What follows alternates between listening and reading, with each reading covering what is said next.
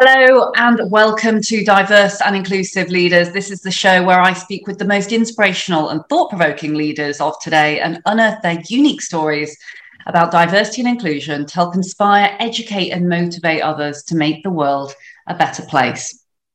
Today, I'm joined by Dorcas Barry. She is an associate trainer with an organization called Henpicked. She's passionate about uh, discussing and advocating for menopause in the workplace, both in the UK Ireland and beyond. She's worked for many years within the professional training and uh, industry design and planning implementation space when it comes to people programs. And she's using her incredibly strong knowledge and understanding of workplace wellness and psychology in order to drive forth better practice for organizations when it comes to the menopause. She has an MSc in occupational health psychology is also an independent researcher. Welcome to the show, Dorcas. Thank you so much, Leila. Lovely to be here. Thank you very much for joining us. And I'm really excited about this podcast today, in particular because we're discussing the menopause, or what I often hear as the M word sometimes in organizations. And um, for many years, as I'm sure you have. Um, have heard and seen. This has been a relatively taboo subject. And so I wonder um, whether you could tell us a little bit more about how this passion came about and also a little bit about you personally and how you came to be where you are today so our listeners have a chance to get to know you better sure okay um, how did I end up working around menopause? I originally, my work with organizations was around food and diet and nutrition, which that was my original qualification, which I did a very long time ago. Um, and I used to work with organization running healthy eating events and, you know, doing different classes with companies all around Ireland, all around the country. But you, you kind of get to a stage when you're working in that field where you realize that food is only one part of it. I was working part time because I was also raising my family at the same time. So I wasn't doing it full time. And when I got to the stage where I started menopause myself and I was looking at other ways of approaching health, health for women, I decided to go back to college and retrain and reinvent myself and work in occupational health psychology. When it came to choosing research project, I was post started menopause, going through menopause, so it really felt like the right fit to focus on that that whole area particularly as well as you say it's so taboo and so unknown about and women are are quite you know frightened to talk about it. And one of the first conversations that i had with with a woman who was quite high up in a legal company in ireland she basically said there is no way that we would ever discuss menopause in our workplace and there is no way that I would put a fan on my desk because that would be like a, a, signal and a sign to everybody else in the office that I was in menopause. And I, I just, along with, I'd been contemplating working in this area and contemplating researching it. And when I heard her talking about this, I thought, okay, I'm, I'm, this is this is where I want to go. This is what I want to look at because it's it's huge. It's absolutely huge. The big issue for women. So that was how it came about. And once I finished my research, which, which to my knowledge was the first research in Ireland that had been done of women's experience of menopause in the workplace, then I, I went uh, to find where where can I work in this area, and I started working with Henpicked uh, because I was just so impressed with the work that they were doing. So I, I trained with them, and now I'm working with them. Well, Wow, thank you so much for sharing, Dorcas, and also for being incredibly candid. And I'm sure, well, I hope uh, that for others listening in, that they too are shocked by the fact that someone was not wanting to put a fan on their desk, not wanting to talk about this, use the word never. I hate the word never. It's so it's so finite. And this is something, I mean, look, I I have not yet gone through the menopause, but it is something to me that affects approximately 50% of the population because we're all going to get there if we are women at some point. And so it seems just completely crazy not to be talking about something that it is just uh, so incredibly effective on women's lives ultimately. And so i commend you for for talking out about this. And i think some of the work that Henpicked are doing is absolutely brilliant. And what's interesting as well is that you've made that move from health and food and wellness through to now the menopause which ultimately i'm sure the two to an extent have been intrinsically linked have they Yes, they are. And that's what's so interesting as well, because all of these other issues, such as our, you know, our nutrition, exercise, mental health, you know, they all tie in. They're all so relevant in the menopause conversation and they all play a really big part. This woman that I mentioned that I spoke to originally, her response to talking about menopause in the workplace intrigued me so much. And when I went and did my own research, it was re- i really realized it was just a can of worms. The kind of things that women were saying to me when i was interviewing them in my own research then were were uh, pretty much backing up 100% what what what she had originally said to me at the beginning. Wow. So talk me through for those that don't know the absolute ins and outs and the in-depth research that clearly you've been doing.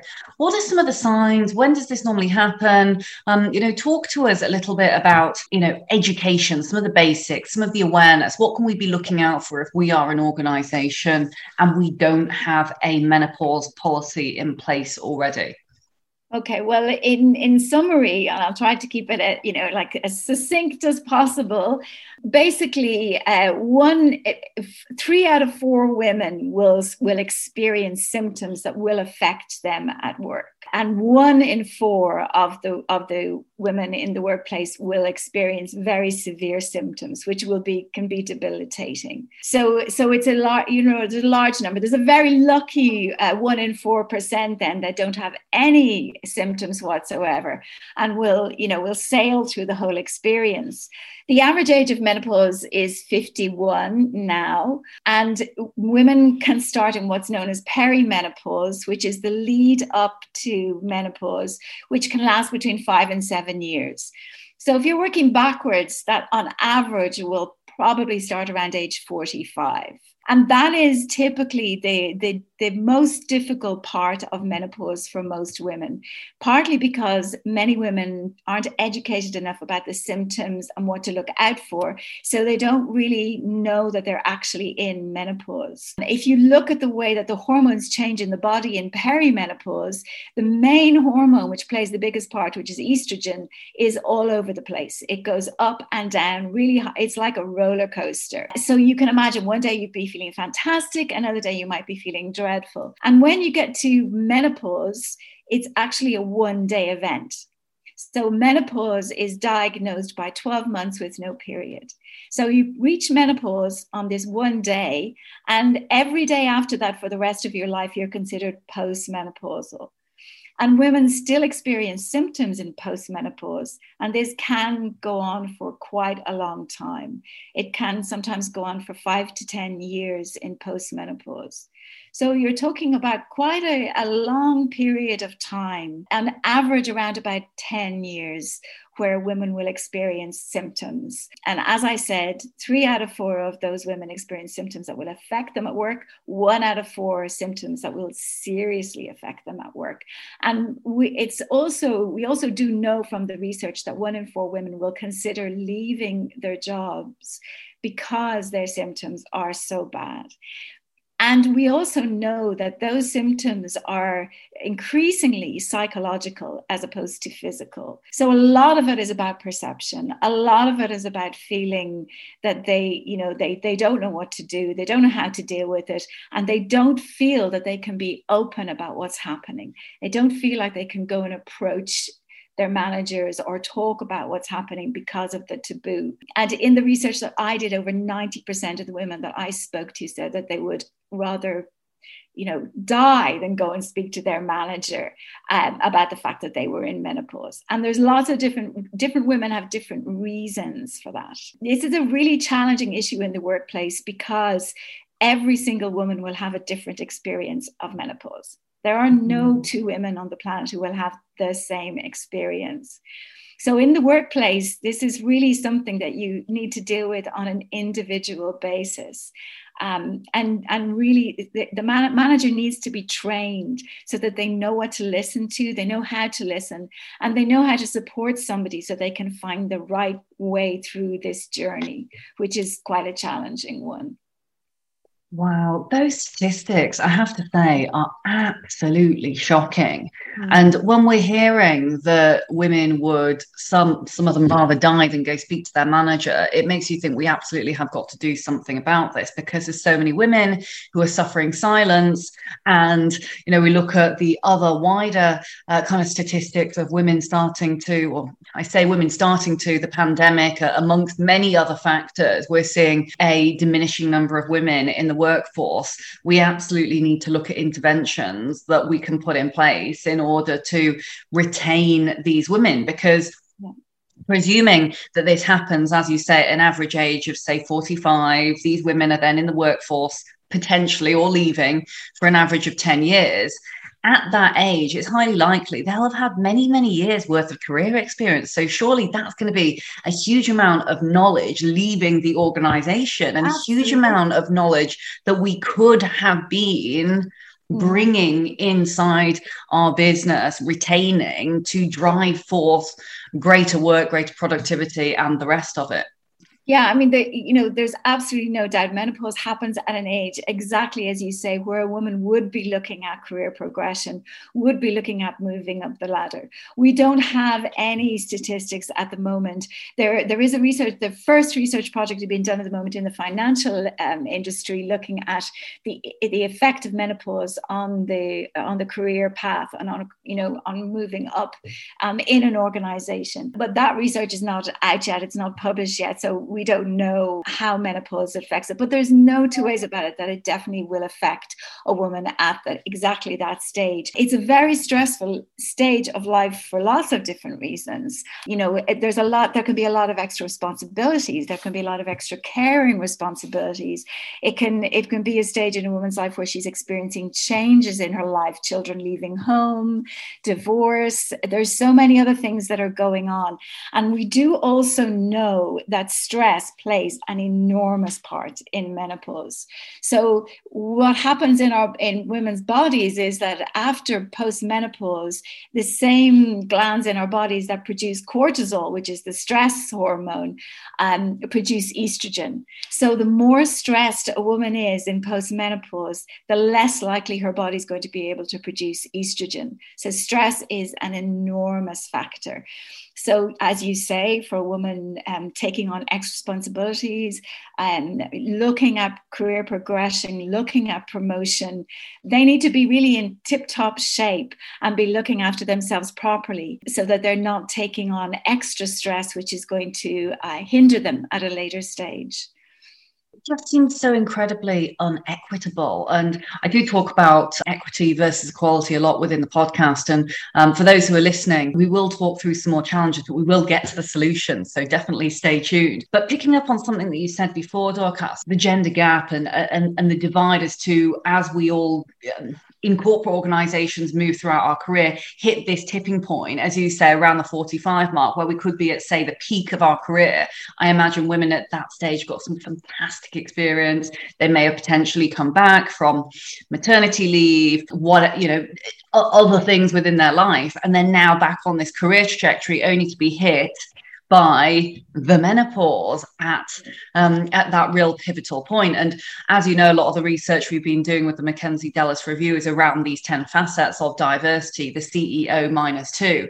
And we notice that every single one of those different facets of diversity starts to peter off the higher you get up the corporate ladder. And so it makes me think very much around intersectionality here because you talk of, you know, time in a woman's life, you know, other things happening, children leaving home, etc., all causing stress. Well, that's not just Asian generation, it's not just gender, it's also you know the caring responsibilities you know the fact that um, there is generational um, facets here at play which on this point seem to be some of the negative facets of, of, of generation as well playing out. It's is no wonder to see that actually there is a you know a bit of a sharp decline and that people are leaving the workforce. It must be a, a, a, a contributing factor to this decline for senior females as we we reach these lofty levels of the c suite yeah. And it's you know we do we're hitting gender ageism here as well you know like you know it, it is that you know that dual thing of you know age and women. And then also what i came across in research was a term called lookism as well. So this was like a, a triple jeopardy because women were afraid to say what age they were were hiding the fact that they were age were also really conscious of the fact of uh, their appearance that that was giving away any you know, appearance was giving away their age as well. So it was all tying into all these different areas where women were starting to lose a lot of confidence. They were just feeling vulnerable because of all of these different issues that were coming at them all at once. Mm. And without going down the route of the gender stereotyping piece, for women in particular, when I look at males often, I had this very conversation with my husband the other day and said to him, Yeah, but it's you know, with guys, you guys kind of, you know, out in the media are seen as um, aging, um, grey foxes, silver foxes, they call it. You know, it seems to be much easier for guys. You know, even when you look on the TV, what we see in magazines, in the media, there is less positive reinforcement when it comes to older women. Why is this? Yeah, I know. It's it's just. I think part of it is uh, is age old stuff, you know, that that is, you know, like a hundred years ago, women experienced menopause at 57, um, but the, they, they died at age 59. So menopause was something that was linked to something end of life and aging. And, and so we're, we're still trying to shake off the, those perceptions that still exists around all of that. Um, and then also the taboo and the silence, you know, women have not been talking up about this. They have been keeping quiet. They have have been suffering in silence. So we, you're right. We just we have we don't see. It is starting to change now. We are starting to see really positive role models, and you know, women. Uh, of this menopausal age really becoming successful and talking out so it's it's absolutely fantastic that this is changing now but you you are absolutely right there is there is a there has been a real lack of, of, of in the media of women of menopausal age standing up and saying this is this is what's happening. I'm working through it and i'm dealing with it and i'm i'm you know it's it's just part of me and part of who i am. We we often give an example in our training of a woman that we worked with who was very high up in her company and she uh, started to have cognition issues with her menopause which completely terrified her because uh, like you know, we talk about the women, the one in four. She thought this is going to really damage my reputation, and she we talked to her and coached her about talking with her uh, her line manager, which she did, and he he was great, and he just said to her, "What can I do to help?" Which is like exactly you know the the right response. As I said earlier, every woman is completely different. And um, for them, what she was finding was they used to meet in the corridor and exchange information. And previously, that was not a problem for her. She'd go back, she'd remember everything. But all of a sudden, she started to realize, I can't retain this information. Getting back to her desk and not being able to remember something and going, you know, wow, you know, what do I, I have to check my email and getting really concerned that she was going to, uh, she was going to lose out and damage her reputation. So for she just talked to him and said, "Well, look, can we just make sure that we're always at my desk when we when we're discussing action steps?" And and that's what they did, and that was all she needed. So I love that example because it really shows that first of all, every woman is different. Secondly of all, we're not always talking about massive, huge changes here. Sometimes it can be small little things that make an enormous difference and opening up the conversation. So, conversations around menopause being as normal as every other conversation. That's the biggest change that we need to look at. And if you can imagine, like that woman is still in that organization, she's still thriving, she's she's still doing a job that she loves but as you said much earlier on, they could have lost somebody incredibly valuable from their team that that all she needed was that little adjustment. And now you know she's doing really really well and she's really happy. So what's that's what's so important here is we can if we open up the conversation if we remove the taboo if if we coach people on how to have the right conversation how to have the supportive conversation where to get the right kind of support and how to get the right kind of support then that means that women have that chance to step into that space. They have the chance to be able to to go where they want to go within their organizations and thrive and and be amazing which is you know what what what every woman should have the chance to to do you know whatever she wants to do within her career and not be hindered by menopause concur. Everyone should have the opportunity uh, to to continue and not to have confidence broken uh, by something that ultimately could have been solved. And I love that example because it demonstrates, to your point, that small and simple interventions that boost confidence yeah. that allow that change, that are accepting by management, make a huge difference and we're retaining all that wonderful rich talent. Now talking about positives what can people do within the workforce? People who are tuning in thinking oh my goodness i think there might be someone in the workplace going through this. And um, you know many of us i'm sure with our with our mums um, you know as well. I remember when my mum went through the, the menopause and she um, often told me these stories back when she was in the NHS, where they'd all be stood underneath the air conditioning unit, all fanning themselves because a number of the ladies were going through menopause at the same time.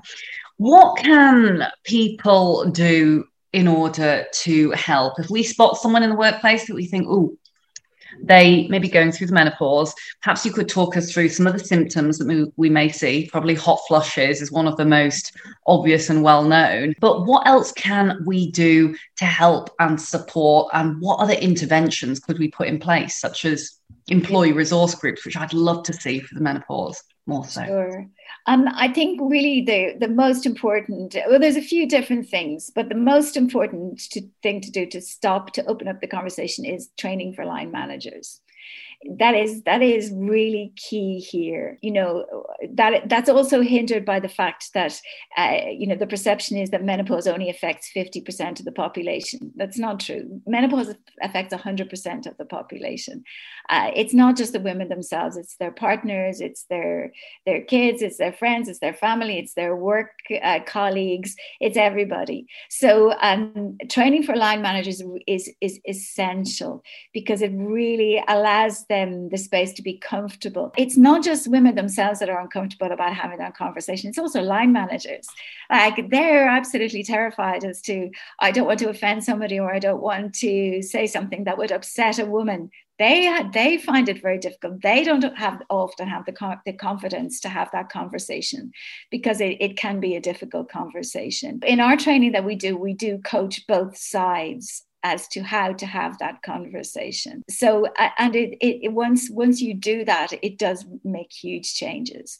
And the other thing that you can do is having a menopause policy. It's not legal at the moment, but uh, you know we suspect that it will be in the not too distant future. But it's really really important because it really communicates to everybody within the organization that the organization cares about this issue. So having a menopause policy, communicating it regularly, uh, taking advantage of International Women's Day, Menopause Day, International Menopause Day, which is in October, any of the win- women health days that are that happen throughout the year, taking advantage of every one of those opportunities to promote the policy and also writing a policy that's individual to that organization. Because not only is is every woman completely different but also every every organization is completely different. And the culture within every organization is completely different. So the policy works best when it's personalized for that organization. Like you know even from the point of view if you look at it from a practical sense a, a, an organization that has largely office based workers are going to have completely different needs from a menopause point of view than an organization, say, that is retail based and has a lot of women that are working on the floor. I mean, you, you know, it, you, you can just imagine the issues are so completely different. So, so it's very, very important to personalize um, a policy for an organization. And then you know it's it's really just about a training for everybody. So like a colleague awareness training just to, to so that everybody understands what the issues are. Um, we have found that this is hugely beneficial for men as well as well as women not just from the point of view of colleagues but many men that will attend our sessions then will also because their partners may be going through menopause. So they learn a huge amount about all of that as well. And we find that hugely beneficial. One of our clients uh, Southeastern Rail, like the rail company, their train drivers have to come to work every day and sign a, a form to say that they've had a good night's sleep. And one train driver came and said, I can't sign this form. When they asked him why, he said, Well, have you ever slept beside a menopausal woman? So, you know, duvet on, duvet off, like awake all night on and off. And they have an 80% male workforce. But on the basis of that, that happening, they decided to do menopause awareness for all of their workforce. And the men were hugely, uh, they were delighted with this information because they were all experiencing this in their relationships and it made a huge difference. And as you know, like lack of sleep, I mean, everybody can, you know, is really badly affected by lack of sleep. So yeah, training for everybody really helps, really makes a difference. So they would be they would be the key starting points. What brilliant interventions, brilliant interventions. And I love the fact that we're talking about guys as well. I mean, as you probably know, uh, listening to the show, I'm such a fan of diversity being everyone's issue, but that can be a huge positive at the same time. We're not just talking about individual groups here because there's the intersectionality across them all, um, and the fact that um, often um, not only being allies is a huge support, but you have situations uh, like this, where someone who may be affected by a certain area, their partner needs to understand in order to help them through it and to um, support them in their own life and in their own workplace, ultimately, especially yeah. if you have two working uh, partners. So, Dorcas, thank you ever so much. And um, would love to run into a, a, a, quick lightning round at the end where I'll give you 30 seconds to answer each question oh, wow. before okay. we summarize for the day. And on the subject of everyone having different experiences, I wonder what does diversity and inclusion mean to you personally? Oh, it just really means everybody being able to be their true selves, being able to bring who they are, and be able to be completely open about what they're experiencing, and and uh, being feeling free to to bring all of their talents um, and all of their skills um, without anything holding them back in terms of who they are as a person. And what about authentic?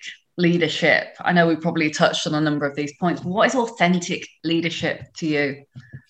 To me, it means um, being able to say, I don't know, being able to say, uh, okay, I made a mistake, um, it's about being really open and really honest and really encouraging and being able to be aware of the biases that we all have and, and being able to acknowledge that they're there, but still being able to support and still being able to guide people um, in, in a really positive way. Wonderful. And how about your most inspiring individuals or heroes, sheroes, books, authors, people that you have met along life's journey?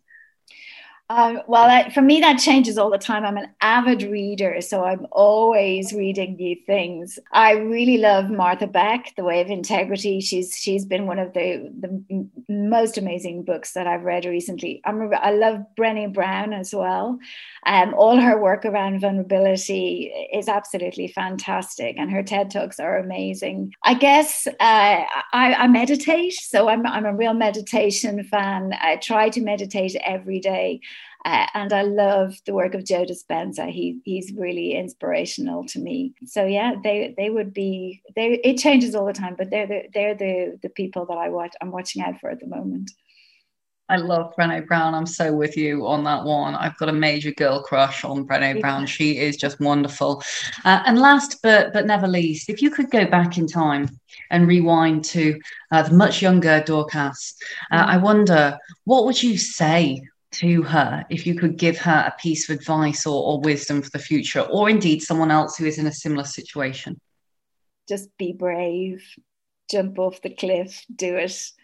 Um, I think I worried too much in my younger years about what you know what if what if this will happen or worrying about negative consequences. With experience, I've learned that things generally work out for the best if you just leave them be and step back a little bit.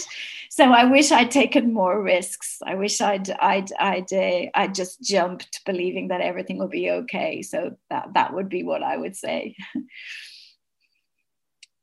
Brilliant answer. Uh, I have to say, it looks like you've done pretty well, though, even if you're regretting not taking the odd risk. And, you know, it's been a real joy having you on the show, Dorcas. We've had some incredibly valuable information. I'm going to do my best really now to, to summarize for everyone that is listening in. I know that you all have been inspired by listening to Dorcas talk about the menopause. If you're thinking, and if we haven't yet convinced you that this is not about you, believe me, it is. And try and have that conversation internally with anyone and see how it can possibly positively change how you look at things and um, hopefully even retain some of that great uh, great talent uh, within the workplace. Actions and interventions have been super useful so dorcas thank you. Training coaching for both sides ha- considering having a menopause policy and communicating that regularly but knowing that personalization is also the best. None of us are the same as anyone else, frankly, within the workplace or within the world. And so, understanding personalization, one within the state of play of your own workforce and the demographics within your workforce, but also on the individual as well. Um, you'll be surprised positively, I hope, by reaching out and making a small start. Remember that every single one of us can do, um, can make a difference, I should say. And finally, if you haven't uh, got a menopause employee resource group or business resource group, I'd absolutely say do consider it because you may have individuals who are going through similar things and have them form a small collective to be able to talk more about this and look at positive interventions is a fantastic idea. Um, so, Dorcas, thank you ever so much. Um, it, Thank you so much for being here. And if you would like to find out more about the great work, that Dorcas does, you can visit menopauseInTheWorkplace.co.uk, menopausefriendlyaccreditation.co.uk, and also Henpicked as well. Uh, Dorcas is on LinkedIn. We'll make sure that we put all of the show notes in the end of today's show. If you've missed anything at all, you'll be able to listen in on Apple Podcasts, on Spotify, your favorite podcast app, or you can dive straight into the Dial Global app and find us there. It's in the App Store, Dial Global Network. My name is Leyla McKenzie-Delis. You've been listening to Dorcas Barry. Um, we will look forward to seeing you again very soon. www.dialglobal.org forward slash podcast. Thank you so much for watching the Diverse and Inclusive Leaders podcast. Please do feel free to hit the like button below, or if you'd like to receive future notifications, do ping the notification bell here at the side. If you're interested in the audio version only, you can find it on the following streaming platforms. Any extra info and descriptions will be in the links below.